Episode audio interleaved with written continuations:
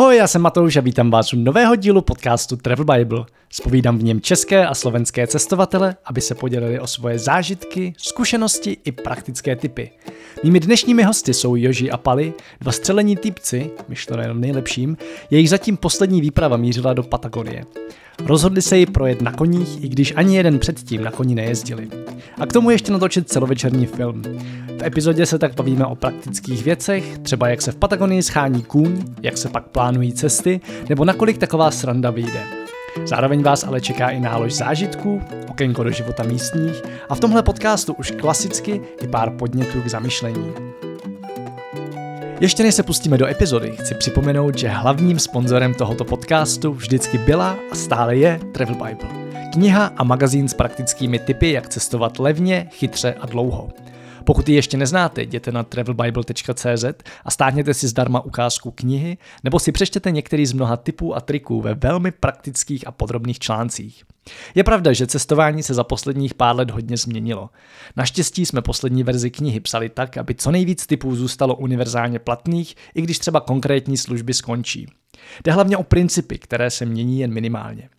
Takže pokud chcete konečně vyrazit do světa na vlastní pěst, nebo chcete jen cestovat víc chytře, knihu si určitě pročtěte. Mimo jiné jsme za vás vyšlapali spoustu slepých uliček a pozbírali ty nejlepší typy od hromady českých a slovenských cestovatelů. Pro ty, kdo řeší, jak své cesty prodloužit ideálně na pořád, jsme napsali knihu Travel Jobs. Přehled více než 135 způsobů, jak si vydělávat na cestách. Ať už na místě nebo online. Pokud vás jakékoliv možnosti práce zaujmou, knížka vás nasměruje dál. Travel Bible, Travel Jobs nebo třeba naše cestovatelská trička pořídíte na travelbible.cz a nákupem podpoříte jak tenhle podcast, tak tvorbu nových článků, které za po covidové pauze začínáme pomalu vydávat. Všechny odkazy k podcastu i pár fotek k tématu najdete jako vždy na travelbible.cz lomeno podcast. A teď už pojďme na to.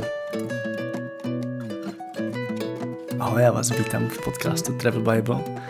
Sedí tady s námi Joško a Palo. Čau kluci. Nazdar. Čaute. A vy jste mi, myslím, psali sami od sebe, nebo nás někdo propojil, s tím, že jste podnikli takovou neobvyklou cestu po Jižní Americe na koních. Tak začneme úplně od té klasické otázky, jak vás taková věc napadla, protože minimálně jeden z vás, pokud vím, tak vůbec na koni nejezdí. Ty na koni jezdíš? A, je, pripravoval som sa tak 3 mesiace predtým. Ale jakože není to, že bys byl od malička takový vůbec, ten... Vůbec nie. Ne, takže som nejazdec tiež. v kontextu té cesty koně. Tak proč koně a proč Jižní Amerika? Ono to vzniklo, tak by som povedal už uh, dlhodobejšie. My občas niekde ideme na, že cestujeme a vždycky si vyberáme také netradičné spôsoby. Alebo nemusia byť netradičné, ale také, ktoré nevieme. Poviem príklad, hej, že náš úplne prvý trip bol eh, splav Dunaja. Myslíš si, že Pali vie plávať? Tak podle toho, jak se ptáš, tak pravděpodobně ne. Už možná jo. Ešte nie, či sa to stále, Stále nevie, stále nevie plávať. Ale vieš, vieš, že na nafukovacom motorovom, takom, s takým malinkým motorčekom na nafukovacom člene sme splavili Dunaj a Pale nevedel plávať. A to sa vtedy tak trošku uchytilo, že poďme robiť takéto veci, ktoré nevieme a prekonávať tak ako samých seba, vieš. Tak potom boli nejaké ďalšie výpravy a nakoniec sme si povedali, že, že skúsime koňa a v Argentíne majú lacné kone. Tak prečo neísť do Južnej Ameriky, do Argentíny, nekúpiť si koňa a neprejsť Argentínu na koni? Já se možná ještě zastavím u těch cest mezi. Ty jsi říkal, že tam jako mezi splavením Dunaje a Argentinou ještě byly nějaký další takové cesty, tak to pojďme nepřeskočit. Dobre. Bola, bola vlastne cesta v Ázii a tam sme boli v, vo Vietname, kde sme ho prešli na motorkách z juhu na sever, pričom ani jeden z nás proste predtým nebol na motorkách. Nechceli nám to tam predať najskôr, že sme nevieme jazdiť na tom. My sme ešte v Indii skúšali kupovať motorku a tam akože to bolo akože vôbec celé zle. Tam by sme proste zomreli na tých cestách. Nejakú 250 sme skúšali, skúšali proste kúpiť na nejakom bazáre cez nejakého miestneho Inda. A my sme si predtým googlili, že ako sa na tom radí, že vlastne spojka brzda, predná, ako, ako to funguje, takže asi tak sme boli pripravení. Takže ten Vietnam sme nakoniec prešli a ako, ako hovorí Joško, vyberáme si také netradičné spôsoby. tá Argentína bola šťastie taká pragmatická voľba, že sme potrebovali lacné kone a relatívne lacnú krajinu, že Chile je napríklad drahšie a ostatné tie krajiny Južnej Ameriky. Možno ešte to Mongolsko by mohlo byť, ale neviem, Joška to nejak viac stiahlo do Južnej Ameriky. A ja som si povedal, že prečo nie Argentína. Ja ešte sa vrátim teda k tomu, že ten Vietnam na motorke, my sme potom prešli do Číny a v Číne sme si už povedali, že my sme pôvodne chceli prejsť čínsky múr na Oslíkovi že ako totálna blbosť, ale my sme si povedali, že to skúsime. Ale prišli sme do, do Číny, my sme zistili, že tam je taký, tam bol taký kultúrny stred, Vieš, že tam si zohnať oslík, my sme mali problém si tam objednať jedlo. My sme mali problém nad niekde sa dostať autobusom a zaplatiť správnymi bankovkami alebo niečím, takže tam akože tie problémy boli úplne iné. Objednať si jedlo v reštike, však vieš, že tam zero, nič. Takže asi tak, no, že že sme si zase ukrojili taký veľký kus kolača, ktorý sme nedokázali nejakým spôsobom naplniť, tak sme povedali, že dobre, ten oslík nevyšiel, ale veď kôň v Argentíne, Argentína je proste krajina koní, takže tam by to mohlo ísť. Co vás na tom baví na takových jako způsobech cestování, který vlastně dopředu vůbec nemůžete odhadnout, jaký to bude, jestli to vůbec jako zvládnete, tak asi to zvládnete, ale mne, mne, mne to ako keby príde, že oveľa lepšie spoznáš tú krajinu a kultúru, ako keby, že keď tam príde s nejakou takou vecou, na ktorú aj tí miestni pozerajú, že tak úvodzovka, že dobre, tak ty si prípad. A ako keď tam ideš robiť niečo normálne alebo niečo nejak normálne to tam spoznávať, že jednoducho vystaví sa iným problémom a neviem, nejak ma to asi baví aj svojím spôsobom. To také prekonávanie sa si myslím trochu a hľadanie je také klasika, že chceš niečo, čo ostatní hovoria, že nejde, tak ale ono to ide. To je veľmi veľká motivácia, že keď niekto povie, že to, to sa, to, to nedáte, veď vy neviete jazdiť na koni, tam riť vám úplne odíde, to nemáte šancu. A tak už to je taká motivácia, že tak skúsime to, že poďme do toho. Keď čím, čím viac ľudí nás odhovára, tým väčšiu máme motiváciu ísť do toho. Týmto pozdravujeme našich hejterov. A, a všetkých obecne máme vás rádi a... a jak se teda potom schání kuň v Argentíně? Je to tak, že prostě dáte do Google pronájem koně a vyskočí na vás pronájem koně, nebo jste přiletěli na místo a řešili to až tam? Čo, tu sme sa tak netradične začali pripravať už pred cestou, lebo my normálne vždycky proste veľké oči, že to, to bola tá Ázia, že nabehneme do Ázie, kúpime si motorku, proste všade budeme všetkých médiách fame, spravíme z toho brutálny film, úplne nabušený bombami. Prídeme do, prídeme do Indie, vyskočíme v New Delhi a pozeráme, že my tu, my tu prežijeme? Takže taký kultúrny šok, taká úplná facka, vieš, že to, čo sme my chceli versus tá realita. No, hej, my sme boli radi, že na tom main, baza, main bazári našli proste ubytko. Hej, no, to tam to, pol dňa trvalo, že sme sa tam dokázali niekde ubytovať. Hm, v tých škarpách.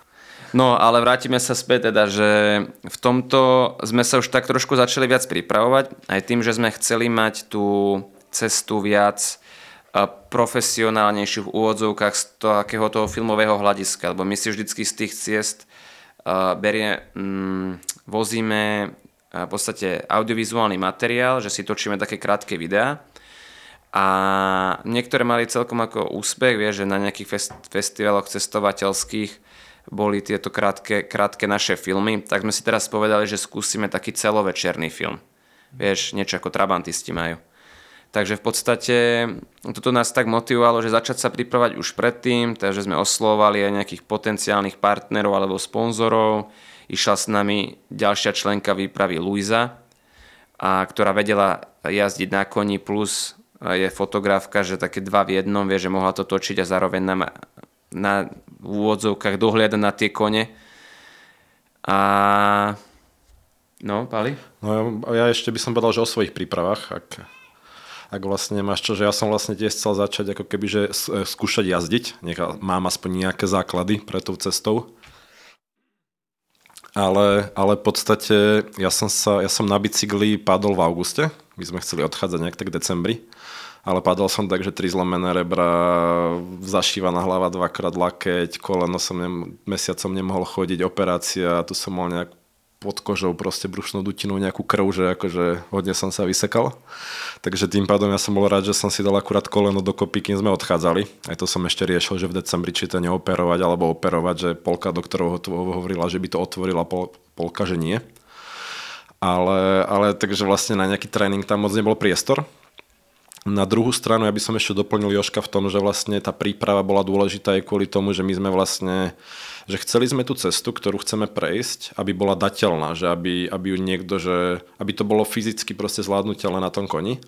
A to znamenalo prispôsobiť sa tomu koňovi jednak aj, že aby tam boli nejaké rieky alebo nejaká voda, aby tam bola, aby tam boli nejaké terény, ktoré ten kôň vie reálne zvládnuť. Takže, takže aj kvôli tomuto sme, sa, sme hľadali nejakú takú trasu, že kde už niekto na koni išiel alebo kde to je normálne, aby, aby sa to dalo prejsť. No a teda na základe tohto sme si zohnali kontakt eh, v, v Bariloche, čo je také to hlavné mesto eh, v podstate argentínskej Patagónie, alebo taký ten hub, kde sme mali najviac kontaktov na potenciálnych predajcov koní. Takže my sme tam v podstate mali jeden kontakt a tomu sme napísali, keď sme tam prišli, že sa stretneme, tak s ním sme sa stretli a on nás zase prepojil na ďalších ľudí a ďalších a takto sme tam proste v tej komunite chodili, stretávali sa a hľadali ko- vhodné kone pre nás. Takže ste kupovali, akože nebylo to, že byste si toho koně půjčili na měsíc, ale chtěli jste ho koupit. Chceli sme ho kúpiť, ale nekoupili. no, tam bolo ako keby, že viac problémov, o ktorých sme my doma netušili. Prvý problém bol, že v Patagónii boli požiare. A oni nám hovorili, že nejaké oblasti sú teda vyhorené, nejaké nie sú, nejaké ešte začali horieť. Pre nás by to znamenalo, že my tieto úseky musíme prejsť ako keby na jeden záťah, lebo tam nie je žiadna potrava pre kone. Ale nevedeli sme ktoré, lebo to človek nevidí na mapách. Takže tam by sme potrebovali nejaké miestne kontakty, miestne znalosti. To sme nemali. Druhý problém bol, že tam už druhý rok bolo ako keby že extrémne sucho na ich pomery tam vlastne tí gaučovia, ktorí žijú na tých stepiach a majú nejaké tie dobytky, že museli sa niečo zbavovať, aby mohli nakúpiť eh, v podstate balíky nejakých slám, že to bol pre nich ťažký rok. Takže tým pádom ako keby, že aj toho dobytka tam bolo menej, že menej tých koní ako keby na výber. A, a ďalší taký aspekt bol, že vtedy sa vlastne uvoľňovali protipandemické opatrenia v Argentíne a argentínska vláda chcela nejak podporiť turizmus takže vymyslela nejaké miestne poukazy na cestovanie alebo nejakú podporu leteniek. Takže vlastne všetci Argentínčania boli v tom Bariloche zbehnutí a tým pádom a všichni jezdili na koních. Aj tým, aj, nie, nie všetci, ale jednoducho tak tým ľuďom sa oplatilo spraviť nejaký zájazd pre hotel, kde ich charge, chargeli viacej ako, ako nás. Keby nám to predali, tak už z toho konia nemajú nič, tak to toho konia mohli 2-3 mesiace jednoducho točiť, potom ho nehať zotaviť cez zimu a točiť ho znova, keď bol dobrý, ako keby, že tých dobrých koní sa nechceli zbaviť. Mali sme nejaké zlé, že bývalý policajný koň, ale neho sa dalo vysadu napríklad, že to bol akože extrémny problém a také horšie kone. Alebo ešte druhá vec bola, že väčšinou sa kupoval ten koň samotný. To sedlo a to vlastne oťaže a tieto veci, keď to človek chcel kvalitné, tak boli rovnako drahé ako ten kôň. A je to jednoducho veľká vec, ktorou by sme nemali moc čo potom robiť takže to by nám to aj predražilo. Takže viac takýchto, ani sme ne, nemali sme dosť tých koní, že našli sme nejaké dva, ktoré boli že dobré, ale potrebovali sme aspoň štyri. My sme boli traja a štvrtý koň bol vlastne nákladný, že ten by nesol batohy. Takže takto sa to nejak všetko zbehlo, že mm, okolnosti nám fakt neprijali. Jak poznáte, který kůň je dobrý a který špatný, když nejezdíte na koni? Teď už by sa to možná, možná no, tak, ako poznali. No práve, že toho spoznáš veľmi ľahko, že vysadneš a nerobíš žiadne veci, čo nechceš. Nezhodí ťa, nejde preč. to neviem, jestli je otázka dobrýho a špatného koně.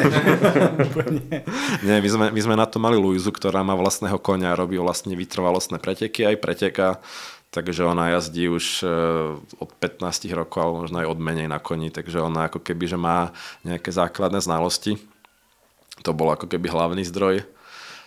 Kúpili sme si knihu. Že? Ktorú sme čítali v lietadle. Ako jazdiť na koni. Ako si vybrať správneho konia. Hej. Takže nakoniec ste si ho pronajali teda. Áno, my sme potom, ako hovoril Páli, v tom Bariloče, tam bolo niekoľko problémov, ale my sme dostali kontakt o niekoľko 100 kilometrov nižšie v takej malej dedinke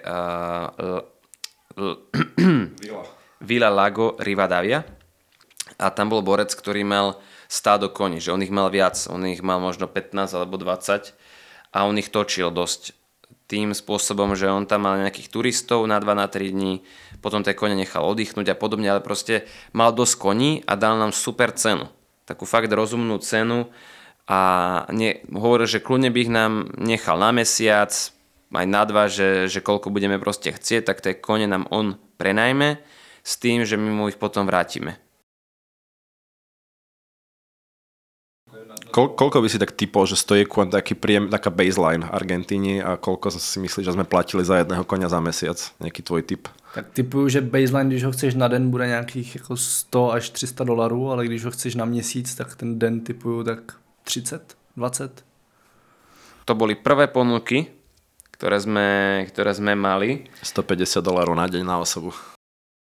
Ale tam ako to, to, taký rozpočet sme nemali tak aj kvôli tomu sme tam, my sme fakt tri týždne sa tam stretávali s ľuďmi, hľadali proste kone, že bolo to, bolo to dosť náročné. A oni, oni boli ako keby zvyknutí na takých tých e, Američanov a Britov a Francúzov, ktorí tam chodili na pár dňové výlety, ale s úplne iným rozpočtom a chceli mať večer šampanské a my sme nechceli mať šampanské, nechceli sme mať ani stan, ale chceli sme mať lacné kone.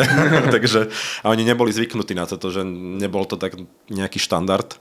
Takže my sme potrebovali nejak nájsť tých ľudí, ktorí nám budú rozumieť a, a pochopia nás, čo chceme. tak našli sme ich v tomto lagu, Villa, Lago, Villa Lago Rivadavia a stali nás teda 8, nie, 4 kone nastalo 800 dolárov na mesiac. Čiže to je 200 na koňa. 200 to bolo? Bolo to 200, no. 800 dolárov. Mm, 200. Zdá teda, že... Hej. Hej. My, my vlastne, keď sme ich chceli kúpiť, tak sme mali takú ako keby, že taká cena za dobrého koňa by mala byť pre miestnych 600 dolárov. Že vieš kúpiť aj za 300 horšieho, vieš kúpiť aj za 1500 nejakého mega proste dobrého, ale za, za 600 dolárov by sme mali byť schopní vedieť kúpiť, že v pohode koňa aj na takéto, že nejaké dlhšie cesty. Ale možno máš pravdu, možno to bolo 1200 Mne sa dá, že to bola polovica z tej ceny, čo sme chceli zaplatiť za kúpu. Ale dôležité je, že sme to mali ako keby, že komplet z, aj so sedlami, so všetkým a, a jednoducho vychádzalo nám to lepšie z toho rozpočtu. Keď sa človek pozrie na čísla a platí si to z väčšej časti sám, tak tak si to rozmyslí. A hlavně pak jste nemuseli řešit to, že byste další tři týdny scháněli kupce pro koně, když ho chcete prodat zpátky. Presne, to by sme asi ani nepredali. Hmm. OK, takže jste si pronajali koně a teď jste vyrazili na tu naplánovanou trasu. A mě asi ze všeho nejvíc zajímá, jak na vás reagovali místní, protože to jste to vlastně sami říkali, že je to jako fajn být na nějakým podivným prostředku nebo ne úplně obvyklým pro klasický turisty. Já to přesně vím z motorky, jako jakmile jezdím někde na motorce, tak jsou lidi z toho úplně jako pav. Jakože a to, úplně nejlepší to bylo v Kenii, kde vždycky se mě ptali, odkud jsem přijal, kam z Nairobi, ono to bylo třeba 150 km. Oni to sjel na motorce, to prostě, to úplně, to, to je hustý. A, to. a tak mě zajímá, jak reagovali na vás s koňma. No, ono to bolo ako keby tak, že tam vlastne tá časť je nejaký národný park a je to ako keby že zaujímavá oblasť aj pre miestnych Argentínčanov, že veľa ľudí tam chodí na nejakých karavánoch, na takých obytných autách, alebo tam chodia kempovať, je tam veľa jazier. Je tam síce akože tá dedinka Vila Lago Rivadavia má takže 20 domov a nie je tam ani asfaltová cesta, iba taká nejaká prašná, ale napriek tomu je to akože zaujímavé aj pre tých miestnych. A oni ako keby, že ak videli nás na koňoch, tak ich ani nenapadlo, že my sme cudzinci. Takže sa nám často stávalo, že pri nás, keď sme boli napríklad, že pri nejakej hlavnej ceste, že sme sa presúvali takto, tak pri nás zastávali auta a pýtali sa nás na smer, že kde je tu kemping, kde sa tu môžeme ubytovať, kde je tu obchod, kde je tu niečo, ako ďaleko je nejaká reštaurácia a, a my sme jednoducho nevedeli vôbec nič. Ale aj tí miestni kouboji, alebo oni sa volajú gaučovia, by som povedal, že reagovali inak na nás, pretože my sme sa dosť pohybovali aj v takej tej, hm, by som povedal, divočine v úvodzovkách. To boli také oblasti, kde to boli akoby dlhé, dlhé oblasti v úvodzovkách nikoho, že tam bola iba jedna chatka, bolo tam, ja neviem, to mohlo mať dve hodiny alebo hodina cesty koňom, ďalšia chatka oni to mali takto rôzne neoplotené, takéto obrovské územia, kde mali stovky kráv, oviec, že takto oni akoby chovali dobytok a títo gaučovia tam boli povedzme mesiac alebo tri mesiace sa o to starali a potom to zase zvážali niekde inde alebo to zabíjali na meso a tak rôzne. No a tam sa nám tiež, mám taký pocit, stalo, že nás brali inak. Aj tento miestny, čo nám pre, prenajal tie kone, že nás nebral ako takých tých klasických turistov, ale skôr ako takých neviem, či exotov alebo nejakých... Exotov je to správne slovo. Ale tiež trvalo chvíľku, kým sa ten vzťah ako keby nejak nastavil, že za začiatku tiež asi nevedel, čo od nás čakať, že prišli nejakí dvaja Slováci, traja Slováci, teda, že čo si chcú na mesiac prenajať konia. On hovoril, že nikdy predtým nemal takúto požiadavku, že vždy tak na, na dva, na tri dní max nejaká, on ide s nimi. Ale že my chceme ísť ako keby, že zobrať jeho konia a ísť niekde proste sami sa túlať. Takže chvíľku to trvalo, že keď sme sa nejak nastavili. Museli ste mu ukazovať, že umíte jezdiť? To, to, to našťastie Bohu, Bohužiaľ nie, nemuseli. Lebo... Ja som čakal práve, že ma aspoň niečo naučí, že vysadem na toho konia, povie mi niečo, že neviem, pety dole, alebo že vystri sa. Ale mu to bolo úplne jedno. On... To, to by som do toho skočil a povedal, ako to vlastne začalo. To prvé vysadnúť, sme vysadli na kone. Obrovská taká tá emočná, vieš, že rado, že po mesiaci sme na koňoch, ideme, kouboji proste. A teraz prejdeme, ja neviem, či 100 metrov, 150 metrov a, a pali nič. Jeho, Počkaj, kôň, jeho, pali kôň, nič? jeho kôň zastavil a chcel sa vrátiť naspäť. A teraz my sme sa nevedeli pohnúť ďalej. Ja, no za začiatku to bol viac taký autopilot, že jednoducho ten kôň e, niečo chcel a ja som bol na ňom ako taký náklad, ale on teda nereflektoval to, čo chcem ja. Absolútne nie. A To zábavné. samozrejme to bolo aj tým, že človek, keď na tom sedí štvrtýkrát, tak nevie, že ako toho konia, čo, ako ho kopnúť, ako mu dať príkaz, ako si to nejak vynútiť. Takže fakt ja som jednoducho nevedel, že čo ten koň chce a ten koň sa chcel vrátiť domov, lebo jemu sa nechce ísť niekde po nejakých cestách, on sa chce pásť na svojej pastvine domácej. Takže tam zauradovala Luisa, ktorý sme si vymenili kona, kone, ona ho trochu spacifikovala, že kamarát, tak to nie, pôjdeš dopredu. A asi 2-3 krát sme to riešili takto z začiatku, že keď ten kôň nechcel ísť, tak jednoducho Luisa vedela, že ako, ako mu povedať, aby išiel. A postupne sme sa to učili aj my, ako keby, že viac sme si viac sme zisťovali o tých koňoch, aj nejak, dokonca by som bol, že charaktery tých koní, že sme vedeli, že tento koň má rád, toto nemá rád, toto je takýto, onaký má.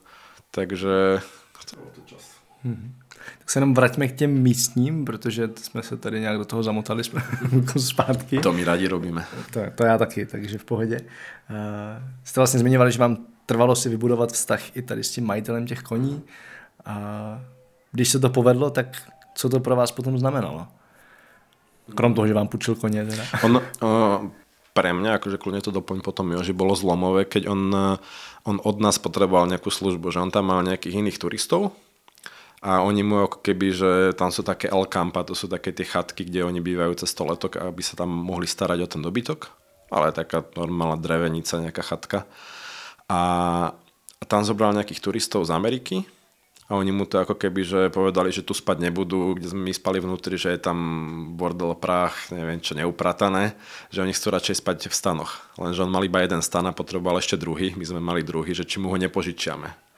A tu bol ako keby taký zlom, kde nám potom aj povedal, že môžeme si nehať tie kone koľko chceme, môžeme ostať u neho koľko chceme, že akože už sme že v úvodzovkách priatelia, že aj my mu pomáhame ako keby alebo že keď potom neskôr, keď mu prišli nejakí turisti, on robil také dvojhodinové výlety na koňoch e, k takému vodopádu, tak sme mu pomáhali osedlať tie kone, že sme ako keby boli nejak užitoční. Tak, e, tak tam mne to prišlo, že to tak trošku, trošku zmenilo. Neviem, ako to ty vnímaš, Ježi?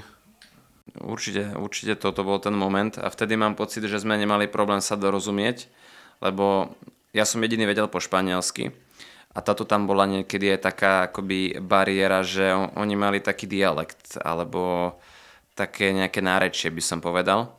Takže nie vždycky sme si dobre rozumeli, ale vtedy zrovna chcel, chcel takže nebol problém. To jsem se taky chtěl zeptat s tou španělštinou, jestli jste se španělsky učili v letadle společně se čtením knížky, vy jste se jako Ja střídali. som, ja, som, ja som mal jednu takú knižku, že ako sa niečo po španielsky, nejaké frázy a z začiatku som to skúšal, ale ale potom som to vzdal. A potkali jste nějaký lidi, kteří vás nějakým způsobem inspirovali nebo kteří vám třeba změnili náhled na to, jak se buď žije tam, nebo třeba vůbec jak se dá žít? Možná se pak ještě dostaneme k jednomu, co jste tady zmiňovali eh, před nahráváním, ale teď to vezme mě, jakoby, když jste cestovali na těch koních, tak jestli byl někdo takový. Niko to ma nenapadá. Mňa tiež neúprimne, akože Aha, jakože měli jste vůbec příležitost se s těma místníma potkávat nějak víc, nebo jste víc byli jako v přírodě a občas jste někde teda někoho potkali, občas na vás? Skôr, skôr tak, že občas sme niekde niekoho potkali a, a ne, nespoznáš toho človeka, akoby, že samozrejme za nejaký kratší čas tak do hĺbky, že berieš to len tak uh, v úvodzovkách povrchovo ale, ale za, ten, za ten nejaký čas sa nejak ten charakter, charakter podľa mňa vyfarbil niektorých ľudí, ktorých sme stretávali opakovane, nejakú jeho rodinu alebo ľudí, ktorí tam chodili, ale nemal som ten pocit, že by ma niekto úplne že brutálne inšpiroval. Takže jenom ještě, abych to správně pochopil, tak vy jste jakoby nějakou dobu bydleli u něj, nebo jste jakoby cestovali s tím, co vám pronajímal ty koně? A, nebo jak to vlastne bylo, protože teď ho zmiňujete jakoby opakovaně. Jasné, jasné, jasné. My sme, my sme to mali ako keby, že takým štýlom, že my sme v podstate sa vraciali skôr alebo neskôr buď k nemu, alebo do nejakého toho jeho El Campa. Takže my sme to robili tak hviezdicou alebo okruhovo, že sme išli na 4 dní niekam, ale my vlastne kvôli tomu, že sme točili ten film, tak sme boli nejak limitovaní, že raz za dva dní sme potrebovali, teda raz za dva dní nie, raz za 5-6 dní sme potrebovali spraviť zálohu proste na disky a notebook. A kvôli tomu sme potrebovali elektrínu, takže my sme to aj tak nejak plánovali, aby jednoducho, že aspoň raz za týždeň sme boli niekde na sieti. Kvôli tomuto, aby sme vedeli postiahovať materiál. A to nás vlastne tým pádom limitovalo, že sme museli byť niekde proste aspoň trochu v civilizácii alebo keď, keď sme aj boli niekde že ďalej, tak aspoň jedného sme poslali, že, alebo dvoch, že nech idú nakúpiť a zároveň pritom spravia zálohu, dobijú veci. Na, na kamery sme mali vlastne solárne nabíjačky, takže to bolo v pohode, ale ten notebook nás limitoval najviac. To jsem se právě chtěl zeptat, jakoby, jak se to řešili se zásobama, protože přece jenom jako v Patagonii není vesnice jak v Česku co pět kilometrů vlastně s nějakým obchodem. Takže vlastně jste to měli, že jste se vždycky nabalili na těch pár dnů. Presne tak. A pak jste se vlastně vrátili. Na těch pár dní jsme spravili zásoby a... Mm-hmm. Co tam pro vás byl nějaký takový silný zážitek, na který rádi nebo neradi vzpomínáte? Taký silný? Akože emočne podľa mňa bolo silné, keď sme sa začali s tými koňmi tak viac spriateľovať, alebo také, že už to nebol taký, taký už to bol taký parťacký vzťah, by som povedal, že toto bolo celkom také silné.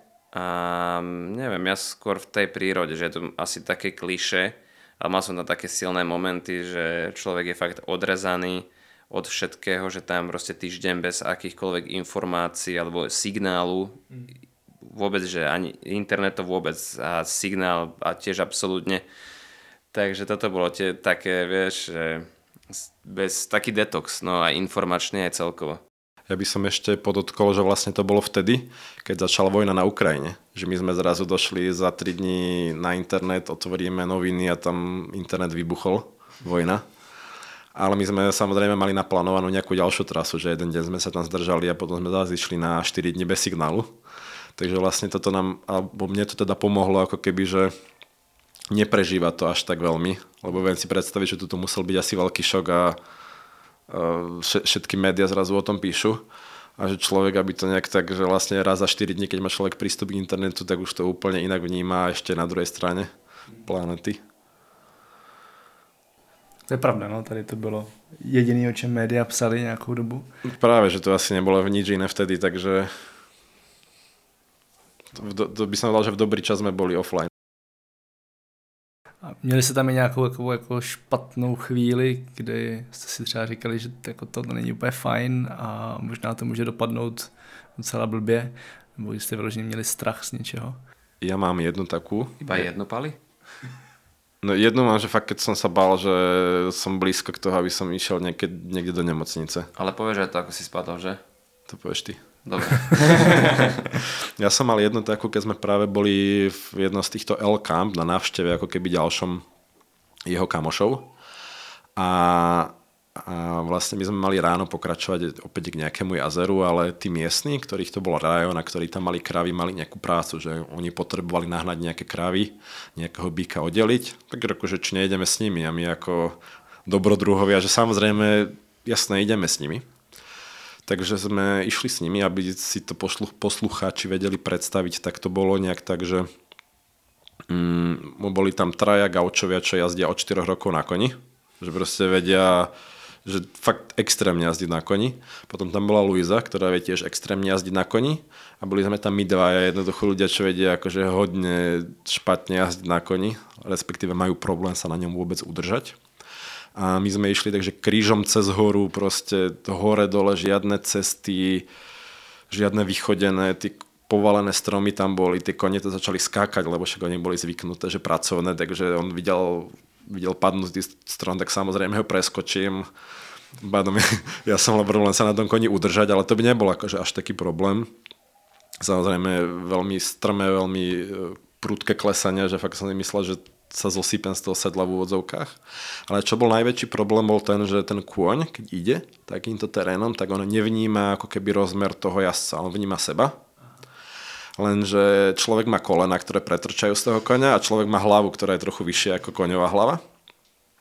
A toto bolo ako keby to najťažšie, že okrem toho teda, aby ten koň moc neskakal, skorigovať ho, aby, lebo on sa obšuchne o nejaký, že keď sú dva stromy natesno, on sa tam natlačí, ale keď je tam moje koleno, tak ako toho nezaujíma. Alebo nejaké ako keby, že ostré konáre, ktoré vedia človeka v úvodzovkách takto bodnúť. A, a to, som mal, to som mal strach, že on niekde skočí a bude niekde hore nejaký konár, čo mi hlavu proste odlomí. Ale, a, a bol jeden taký konár, že kde, kde som musel fakt že hamovať a dostehná, ako keby, že mi to behlo, roztrhlo mi to, roztrhlo mi to však nohavice a tam som sa bál, že aby sa mi to nezapichlo do kože, neostalo mi to proste v stehne. Takže vtedy som bol taký, že... A už toto, keď človek robí 3-4 hodiny, je unavený, že oni, pre nich to bola normálka, ale my musíme stále dávať pozor, že kde ten koň chce ísť, čo chce spraviť a korigovať ho a tam sme fakt boli takí vyčerpaní. A tam som sa bal hodne. Tam sme boli aj fakt, že ďaleko od hociakej cesty, ani žiadny Hilux. Toyota Hilux nebola na blízku. Takže akože, sa niečo stane, tam, fakt, tak... tam si, že deň jazdy koň, kým niekoho nájdeš. Hmm. A bíku sa nebál potom? ešte Vieš čo, bíkov, bíkov sme sa báli, ako keby, že keď som bol zasadnutý, že akože bol z toho rešpekt, ale vedeli sme nejaké také základné, že tak ne, neštvať ich a trošku ich obísť a ne, nepozerať sa. To si, alebo pozerať sa? Neviem, oni boli tak naučené, že oni akoby išli pred, pred tými ľuďmi, že oni neutočili ani nič. Aj pred tými koňmi hlavne. Hej, ale aj keď boli zosadnutí, vieš, oni, ich tak, oni boli zvyknutí ich nah, na, nahnať aj bez sediel, teda bez, bez koní. Vieš, že keď potrebovali stádo niekde zahnať, tak proste oni boli dobre naučené, že neboli agresívne tie byky. OK, tak se dostanu k tomu, jak si spadl. Ah. Když už to tady nakonec. hmm. tak Pálko má takýchto množstvo, množstvo zaujímavých príhod a jedna z nich je ako Pálko spadol z konia. To začalo tak nevinne, pretože jednou mis dezinformáciou alebo takou nevykomunikovaním jednej informácie to bolo tak, že my sme odchádzali zrovna od Jonathana na ďalšiu výpravu. Brali sme si za sebou takú čiernu mriežku. To bolo na to, aby sme si, keď si budeme robiť oheň, aby sme si vedeli ugrilovať meso na grille. Alebo čo sme mali nejaké, nejaké jedlo. Takže v podstate toto, toto sme brali so sebou a v, určitej, v určitom štádiu som musel zosadnúť a otvoriť bránu, lebo tam, tým, jak je tam všade strašne veľa dobytku, tak tam je všade nejaká brána, nejaký plot, tam sú obrovské územia oplotené, že to sa ťažko predstavuje, že fakt, že desiatky, by som povedal, až stovky kilometrov súvislý plot niečoho ohraničeného, že to je úplne šialené nepredstaviteľné u nás v Európe, ale tam sú tak obrovské tie územia, s týmto dobytkom, že to tam takto majú a vždycky tam je nejaký plot. A ten plot my musíme zosadnúť, otvoriť a prejsť na druhú stranu, keď chceme pokračovať. No ja som takto zosadol, dal som Pali mu tú mriežku, Pali, Pali ju chytil a jeho kôň začal sa tak nejako cúkať, začal ísť tak trošku nabok a teraz sa začal plašiť, splašil sa, Pali hodil na zem riešku, tam, vieš, jak v tých, jak v tých filmoch, keď kouboji sú na tom koni a s lasom a tak presne takto to nevyzeralo. Páli sa len snažil nejako udržať na tom Ja som mal ešte batoh na chrbte. Hej, a to bolo podľa mňa aj šťastie, že si ma tak, tak A práve, že to ma viac dozadu ťahalo, že ja si myslím, že skôr by som to vykryl, keby... Ale nám- ty by, podľa mňa on by spadol tak či tak. To ako z môjho pohľadu, hen to sa nedalo udržať. To, čo robil ten kôň, tak to by zletel aj, to by aj Luisa zletela aj Jonathan. Ja som si veril, podľa mňa. Akože. Ale fakt ten batoh ma ťahol, že už keď som mal to ťažisko nak- naklonené z toho konia, tak eh, ja Tak som si veril. Teda, Tu je ten pohľad, to sú tie dva rôzne pohľady. Takže hej, dal by to možno, že Chuck Norris. Jako ne, netvrdím, že Pali nie je Chuck Norris, ale myslím si, že toto by nedal. Nevieme, uvidíme, keď sa to stane taká situácia znova niekedy možno že v budúcnosti, ale proste koň ho vy, teda spadol z konia, vyzeralo to dosť zle, ale nakoniec sme zistili, že Pali fakt vie dobre padať z koni, pretože on sa tak zošuchol, tak, že padol najbezpečnejšie ako mohol. Ja som mal veľký strach z toho a to je jeden z najhorších pádov na koni, ktorý môže byť, že keď človek padne, ale ostane mu jedna noha zaseknutá v strmeni. Ono sa to dá, že proste padne, že už ju potom nevieš vyťahnuť, keď nie na tom koni. A vtedy, ak sa ten kon spláši, začne kde utekať a teba ťaha, tak to vedia, vedia byť hodne špatné zranenia. Ale našťastie som nohy akože vyhodil zo strmenia, takže som fakt padol v pohode. To, to, to bylo v té knížce napsané, že máš, jako, jak máš padat z koně? To neviem, lebo sme tu celú knižku nestihli prečítať pre v lietadle. No tak, Ta- to, že jsem musel kombinovat s tou španělštinou ještě. tak- Ale bo- bola to akože naša chyba, lebo on nám hovoril, že ten kôň je ako keby že taký plachejší. A nedávajte mu, my sme vlastne menili aj ku koncu tých koní, aby si tie pôvodné oddychli. A, a toto bol ako keby, že pre mňa nový kôň a keďže už som bol nejakých pár týždňov na, na tom kľudnejšom koňovi, tak usúdil, že mi môže dať olejolo plachejšieho koňa, ale, ale on ma hneď ako keby, že vytrestal. Tak ti pak vrátil toho klidnějšího? Nebo? Ne, vrátil. Potom som mal ešte na konci iného, ale a ten bol ako keby, že taký rýchlejší, ale viac sme si rozumeli. Že ono mi to príde ako keby, že aj u ľudí, že niekto je taký pomalší, rýchlejší, onaký makový. Aj pri tých koňoch, že s niektorými koňmi som, niektorých koní som mal radšej a niektorých koní som mal menej radšej, že boli takí menej predvídateľní pre mňa. A tohto som mal teda najmenej rád. a bolo to asi vzájomné. Jak se vám pak dařilo to natáčení, protože ono to zvenku vypadá jako, že pak koukáš na ty záběry a jo, to je v pohodě, to si tam užívají to cestování a, a do toho jenom občas někde vytáhnou kameru a já moc dobře vím, že to tak není. A vlastně si to moc nedovedu ještě představit s těma koňma, protože se nestaráš jenom o sebe, ještě se staráš o koně a ještě se máš starat o natáčení. Tak jak se to dělali vlastně? Bylo to jako, že jste se vraceli na průjezdy nebo spíš takový reportážní? Mm, Úprimne si myslím, že prújezdy sme moc nehrotili, že mali sme jeden gimbal na telefon a nejaké akčné kamery a že to bolo... Alebo keď bol niekto z konia, že sme boli na nejakej lúke, takže ja sa idem učiť jazdiť, Luisa mi ukazovala nejaké veci, že nejaké základné cvičenia alebo nejaké povely pre toho konia, Joži to zároveň točil.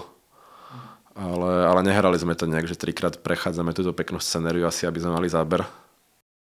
také situačné, no, že podľa toho, čo sa dialo, aj viac tých interakcií sme sa snažili, že vždycky, keď sme boli s tými miestnymi a bol nejaký zaujímavý rozhovor, tak to sme chceli mať zachytené, že fakt tam, my sme to mali tak, že uvidíme, že čo sa bude diať a budeme akoby tú situáciu nejakým spôsobom zachytávať, ale tým vtipným spôsobom toho, ako to my vnímame dvaja proste exoti.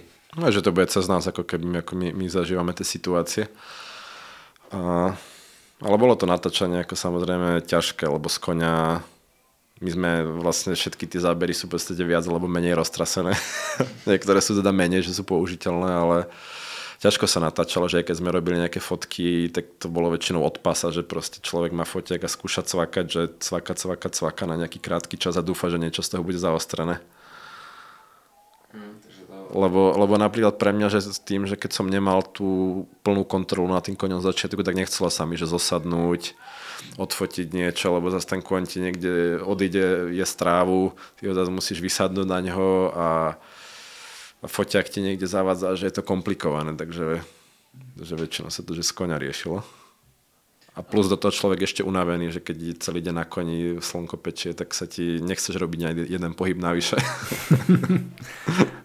A pak z hlediska těch interakcí tam se vám jako dařilo je mít přirozený a takový, jaký jste chtěli a zároveň to točit, protože to vždycky vím, jak jako lidi vidí kameru, tak... Samozrejme, že nedarilo. že buď boli, boli krásne situácie, vtedy bol, vieš, že ten moment, že kedy vyťahneš tú kameru, najlepšie bolo vyťahnuť od začiatku, aby si tí ľudia zvykli samozrejme. Ale, ale mali sme s tým problém, podľa mňa. Určite, bolo, bolo veľa situácií, ktoré boli v úvodzovkách nádherné, ale nemáme ich zachytené. Ale niečo sa nám podarilo. No. Jožko, ty si viac videl toho materiálu. No videl a je to... Nie som... Uh, chcel by som, aby sme toho mali viac. Určite takých tých. A tak to mi príde taký väčší problém dokumentaristov, že vždy ako keby, že tým, že nevieš, čo chceš točiť, alebo máš nejakú ideu, ale nevieš, ako sa ti tá reálna situácia vyvinie, tak musíš točiť to, čo príde. A že tam je to vždy také, vždy chceš viac, vždy sa ti niečo zle technicky spravíš, alebo ten respondent alebo niekto zle interaguje, alebo neviem, nechce sa točiť, že tam ti vzniká toľko problémov zábehu, čo musíš riešiť. Že to podľa no, mňa iné nebude. Přesně proto máš fakt ty průjezdy, abyste mohli jako tam nastříhat do toho a vždycky zachránit situaci. OK, pojďme asi k tomu člověku, který jste tady zmiňovali před nahráváním, protože mi to docela zaujalo. A vlastně to bylo po tom, co jste vrátili koně, Což jenom pokud si správně pamatuju, tak bylo kvůli zranění nějakého toho koně. Mm-hmm. A tak jenom jestli můžete přiblížit, co se vlastně stalo a jak se něco takového pak řeší. Mm-hmm. Tak ono, tam sa to riešilo tak svojsky. To, si ešte, to, to ti ešte potom poviem, že ako to vlastne riešia v Argentíne, keď sa zraní kôň. Ale v podstate ono to už to bolo tak na prelome a, februára, marca, čiže února a brezna, presne na mňa sa nepozerá. Neviem, to je to Česká mesiaca. A tam už to potom akoby začalo byť trošku horšie s počasím, vieš, že tak viac, viac zamračené, dažde. A my sme mali akurát taký dosť, dosť blbý úsek, taký ťažký, z, aj také dosť veľké stúpanie, kopec prevratených stromov, také prejazdy blbé. A my sme sa stade vrátili akoby do basecampu, kde sme si začali variť a pozeráme iba von a kôň strašne krýval, že nedokázal dostúpiť na jednu nohu. A my, ne, my sami nevieme, či on sa zranil uh, po, ceste, po ceste dole, ale, alebo potom, vieš, lebo my sme si akože nič nevšimli. My sme prišli dole a kôň bol v pohode. Potom o dve hodiny neskôr kôň začal extrémne krývať. Že nie sme si úplne istí, že kedy a kde a čo sa stalo tomu koňovi ale v podstate tak sme z toho mali riadne hlavu v smutku a nevedeli sme, že čo ďalej. Tak sme sa rozhodli, že však samozrejme pôjdeme za, za Jonathanom a povieme mu, že čo sa stalo. Tak sme to aj spravili a on povedal, že no tak koňa tam nechajte a keď sa vylieči, tak on sám príde. Nechajte mu otvorenú bránku, že nech sa vie dostať ako keby, že tam bola taká oplotená, oplotená ohrada, kde sme nehávali tie kone že nechajte mu otvorené, že on keď sa vylieči, tak príde. Keď nepríde, tak nepríde. A my, my, my sme ale mali strašne ako keby, hej, že scenáre, že sme nevedeli, že ak to má zlomené, že či ho nebudú chcieť utratiť, alebo nejakú strašne, strašne zlé scenáre, že veterinára, že box na auto, že ako sa to tu bude riešiť, samozrejme v Argentíne sa to nerieši. Hm, a to sme boli ešte také, že cez rieku, my sme museli prebrodiť rieku, alebo také jazero a tam sme boli, že tam by, neviem, či by sa tam aj auto vôbec dostalo, alebo tam s tým prístupom to bolo dosť zle. A no toto sa, to je také zaujímavé, že u nás taký, je to taký veľký kontrast, vie, že u nás sa na tie kone hladí úplne inak. Tam v Argentíne je to skôr, by som povedal, nie nástroj, ale oni to majú ako takú súčasť bez, bežného života. Aj, aj také pracovné, že oni vlastne, toto je dôležité povedať, že oni majú teda tie kravy, ktoré tam chovajú, z ktorých majú hlavný príjem na meso a oni ich zaháňajú na tých koňoch. Oni keď potrebujú oddeliť nejaké mladé byky alebo nejakých pooddelovať na krytie do nejakých iných lokalít zahnať, tak oni to všetko robia na koňoch a so psami. Takže oni bez tých koní by neboli schopní takéto veľké územia jednoducho obhospodáriť s tými zvieratami. Ešte je zaujímavé, že keď sme boli akoby v komunite tých gaučov, to sú tí miestni kouboji, tak oni keď sa rozprávali medzi sebou, tak tá debata bola hlavne o tom, kto má aké kone, kde z akého plemena, obsoch takéto tie praktické veci toho, čo oni riešia akoby v rámci toho dobytka. Že neriešili nejaké emócie, ako sa cítia. Ako se cítí kůň. Vůbec. Aha. Takže jste teda vlastně jako řekněme vrátili koně a vyrazili jste do Buenos Aires. A co bylo tam? Vieš čo, my sme, keď sme vrátili kone, tak my sme to chceli ešte symbolicky dokončiť. Tak my sme išli autobusom do El Calafate, El Chaltenu, vieš, nejaké treky a potom do Ushuai, že my sme to ešte takto symbolicky všetko precestovali v úvodzovkách, videli nie z chrbta konia. Takže to už nebolo také krásne, ale aspoň sme to chceli vidieť, keď už sme tam. A potom sme sa vrátili do Buenos Aires a tohto typka, čo sme ešte chceli spomenúť, tak my sme ho stretli predtým. My sme mali kontakt e, zo Slovenska od jedného e, kamaráta Miška z Aukafe, on robil dlho z, v, v zahraničí a robil aj s týmto Gonzálom, on sa volá Gonzalo, boli veľmi dobrí priatelia, tak nás nakontaktoval a my sme u ňoho týždeň bývali, tohto Gonzala, takže sme mali možnosť ho viac poznať. Aj to, ako on žije a tak podstate celú tú, tú jeho A to, to, personu. to bol vlastne náš prvý, ako keby prvý kontakt, že my keď sme prileteli do Buenos Aires, tak on ako keby, že nás vyzdvihol a boli sme u neho, že sme tam mali nejaký taký basecamp a, a rovno sme ako keby videli, že ten život tých, tých miestnych ľudí. A on je teda architekt a on prešiel ako keby, že, že zaujímavým vývojom, lebo žil v Buenos Aires, dajme tomu taký rýchlejší, hektickejší život. A že mal zrazu nejakú srdcovú príhodu a doktor mu povedal, že jednoducho, že mal by ísť na operáciu srdca, akože je to možnosť a zároveň, že by mal nejak spomaliť, že zmení ten životný štýl, menej stresu a, a on spravil to, že on sa ako keby, že v podstate odsťahoval na také predmeste do takej veľmi kľudnej štvrte Buenos Aires, kde sú rodinné domy, že tam nejaké, nejaké stromy. Ale, ale nepostavil si tam klasický dom, ale vlastne kúpil si starý autobus a ten si prerobil. To mal ako keby že prvú časť a postupne dostavuje k tomu autobusu rôzne po jednotlivých ako keby izbách, tam dostavuje ďalšie a ďalšie moduly. A, a čo je ako keby ešte zaujímavé je to, že vlastne väčšina tých vecí je z odpadku, že tým, že on navrhuje domy a stávajú sa tie domy, tak tam ostáva nejaký materiál, takže on sa to všetko snaží využiť a ako keby použiť, čo nevie, tak si vyrobiť nejaké okná a nejaké staré dosky. A bolo to veľmi ako keby, že zaujímavé vlastne sledovať, že ako málo človek potrebuje k tomu, aby naozaj že žil že úplne v pohode podľa mňa. A, ja tiež napríklad, že mám karavan, že chodím na takéto výlety a ešte také hlbšie zamyslenie tam bolo, že aj také alternatívne rôzne bývania, že mladí ľudia chcú bývať, bývania sú extrémne drahé, že nejaké drevodomy alebo nejaké viac, viac také low-costové za v Európe, že máme tu rovné steny a neviem, aké všetky nuancy, čo jednoducho tam neboli a to, že je dvera na záchodových dverách v podstate nevadí. A naučili jste se od něj něco konkrétního do života, krom tady toho zjištění, že se dá žít vlastně jako jinak, možná s málem relativně? Mne sa dosť páčilo niekoľko vecí a to ako on, mne, on bol taký dosť aj emočný človek. Mne to ako tak pasuje a som tiež taký dosť emočný, že dávam aj emócie najavo a, tak ich viac prežívam. A on hovoril, že, že on každé ráno proste plače. Vieš, že, že on sa proste, on plače od radosti, akoby, že, že ďalší deň a tak, že, že čo všetko má a potom, sa, potom si vypije mate a má taký kľud, vieš, že z toho, z toho svojho autobusu len tak pozerá na záhradu a proste, vieš, že žije v tej prítomnosti v tom momente. To mi prišlo také, že wow, že toto je fakt taký zen človek, že také niečo brutálne, neuveriteľné. A ešte potom poviem druhú vec.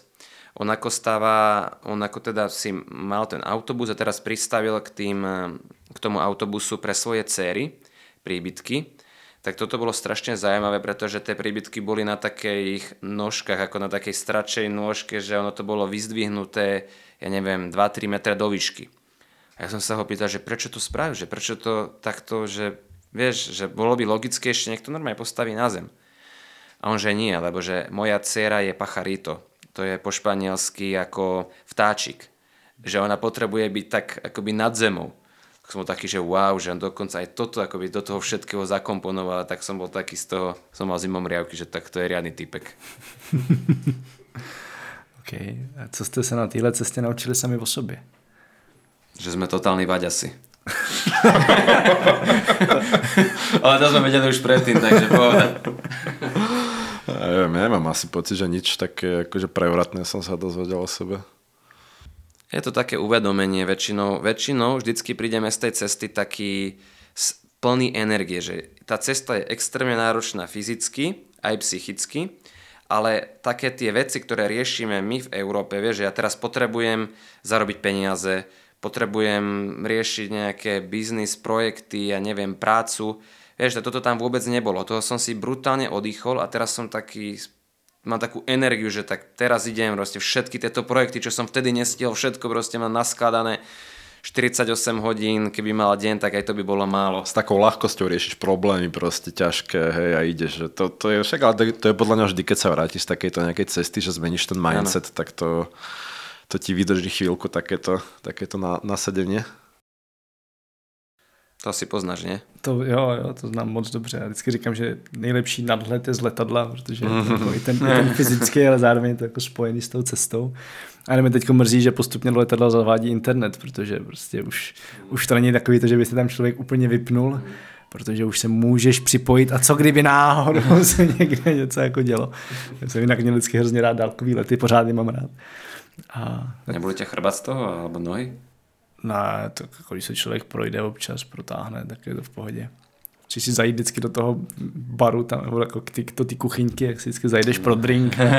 no, tak drinky to áno, no. Vychytávky.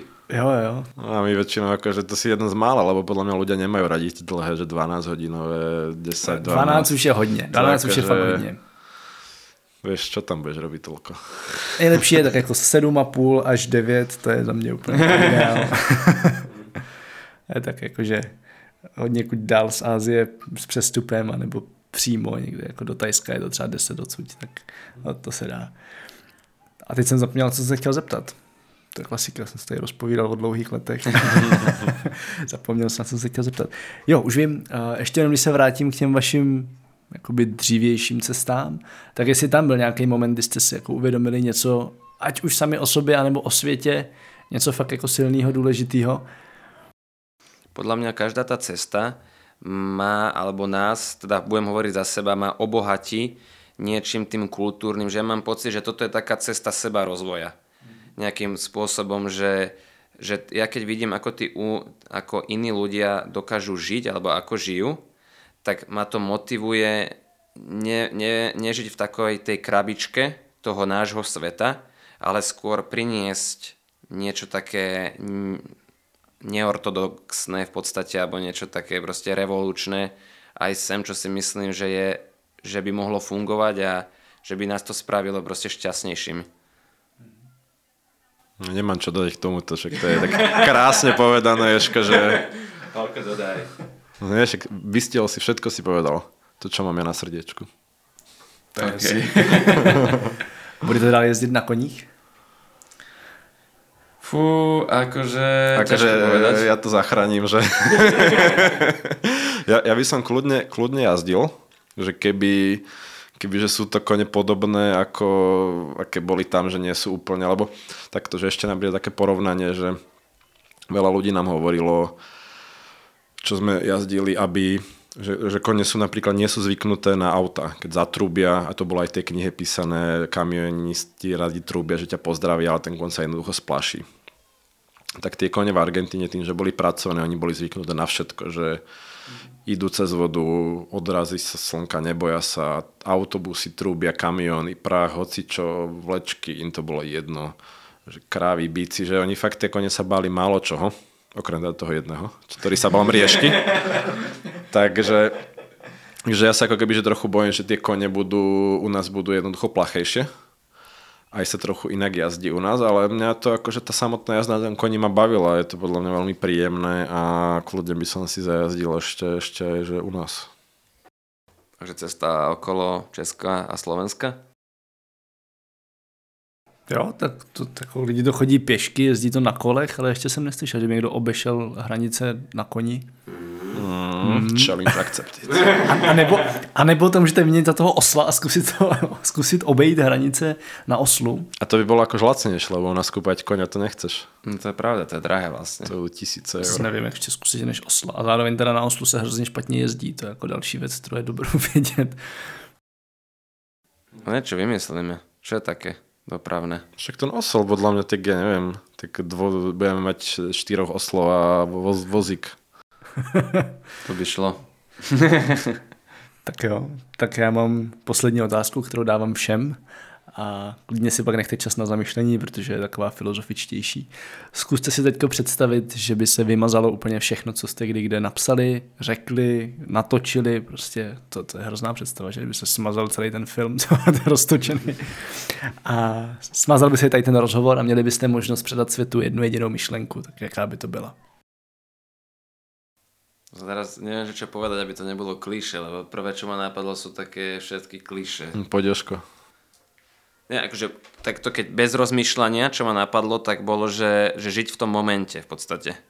Vieš, lebo ja teraz mám tiež problém, že som fokusnutý na veľa projektov, ktoré sú všetky nejakým spôsobom v budúcnosti a dosť ma to od toho, od tej, neviem ako by som to nazval, esencie života tak nejak akože zďaluje, by som povedal. Ale niečo, nechcel by som niečo originálnejšie, ale s tým určite príde Pali. Jasné, tomu vieš. Neviem, mne sa, mne sa strašne ako keby páči na tom, na tomto našom cestovaní to, ako keby, že tí ľudia od fachu napríklad od nás koní, alebo často ľudí hovoria, že sa to nedá, že to z rôznych možností to nezvládneme, nedáme, nejde to, ne, peniaze, drahé to bude, všetky možné proste, ale jednoducho, že veľa vecí sa dá, ktoré my si myslíme, že sa nedajú. A to mne sa akože tiež hodne páči, táto myšlienka. Nevzdávať sa hneď. Dáte Ale tak to to? je tiež také kliše, vieš, čo, čo, čo povieš. Každý posluchač by si mohol vybrať jednu vec, ktorú má nejaký, že chcel by dať, ale ešte sa Napísať do komentára. Áno. A skúsili ju uskutočniť. To je dobrý. Aj s týmto som chcel tak, vieš, že ten film by mohol mať tak, takýto point, alebo že, že vieš, že fakt, že inšpirovať, lebo my sme chceli ísť na tom koni, ale nevieme jazdiť. Takže ako každý racionálny človek by si povedal, že to sú úplne magory proste strelení, že majú koliesko menej alebo viac. Neviem teraz. To je jedno. ale, ale že dá sa to. Že neprešli sme 2000 km, ako sme pôvodne chceli, prešli sme povedzme štvrtinu alebo ešte menej, ale proste skúsili sme to a dali sme ten krok do toho. Vieš, a to môže byť metafora do biznisu, do vzťahov, hoci, hoci kde. Že jednu takú vec, že čo človek fakt, že cíti, že by mal spraviť, ale nikdy sa neodhodlal, tak nech to, môžem nadávať? Nech to kurva spraví. Tak jo, tak já moc děkuji za rozhovor. My ďakujeme. Ďakujeme, ďakujeme. Připomínám, že odkazy a všechny další díly podcastu Travel Bible najdete na travelbible.cz lomeno podcast. Aby vám neutekly další díly, přihlaste si odběr na Apple Podcast, Spotify, Pocketcast či kdekoliv, kde posloucháte své podcasty a budeme rádi, když nám tam necháte krátké hodnocení. Zatím čau, cestujte a těším se v příštím dílu naslyšenou.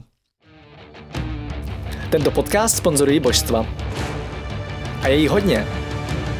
Travel Bůh, Ježíš, Buddha, Šiva s Višnou, Alák s Akbarem, Dajak, Batak, Torea, Asmat, Adonis, Apollo, Krteček, Artemis, Athena, Dionysus, Ferdam, Ravenec, Eos, Hermiona, Poseidon, Batman, Serena, Zeus, Indiana Jones, Loki, Thor a celá ta sebranka ze severu. Díky. Travel Bible je prostě boží. Ať si cestovatel začátečník nebo pokročilý, najdeš v ní hromadu typů, díky kterým bude tvoje chuť vyrazit posílena, volný čas prodloužen a náklady sníženy na minimum. Amen. E, teda letadlo. Co se v Travel Bible dočteš? Spoustu věcí. Třeba, že potřebuješ výrazně méně peněz, než se říká, a že už je asi i máš. Kde a jak sehnat ty nejlevnější letenky, kde bydlet a jíst, aby peníze na 14 dní pohodlně pokryly víc než měsíc. Jaké uzavřít pojištění, aby se nikdy nedostal do maléru. Jaký vybrat účet a kartu, abys nemusel za výběry zahraničí platit ani korunu. Zjistíš, jak chytře využít vlastní bydlení, komu svěřit psa, nebo jak uschovat své věci zatímco budeš na cestě. Přesvědčíme tě, že nemusíš hned končit v práci a přesto můžeš cestovat několik měsíců. Uvidíš, že můžeš jet sám a přitom se tak necítit. Naučíš se, jak putovat klidně půl roku s jedním baťohem, nebo jak všechno dostat jen do příručního zavazadla. Ukážeme ti taky, jak a kde si v zahraničí přivydělat, jak psát cestovatelský blog, nebo jak pracovat na dálku. To všechno a ještě mnohem víc se dočteš v knize. Ještě si tu? Tak šup na travelbible.cz, travelbible.cz a potkáme se na cestách, protože cestování je prostě boží. boží.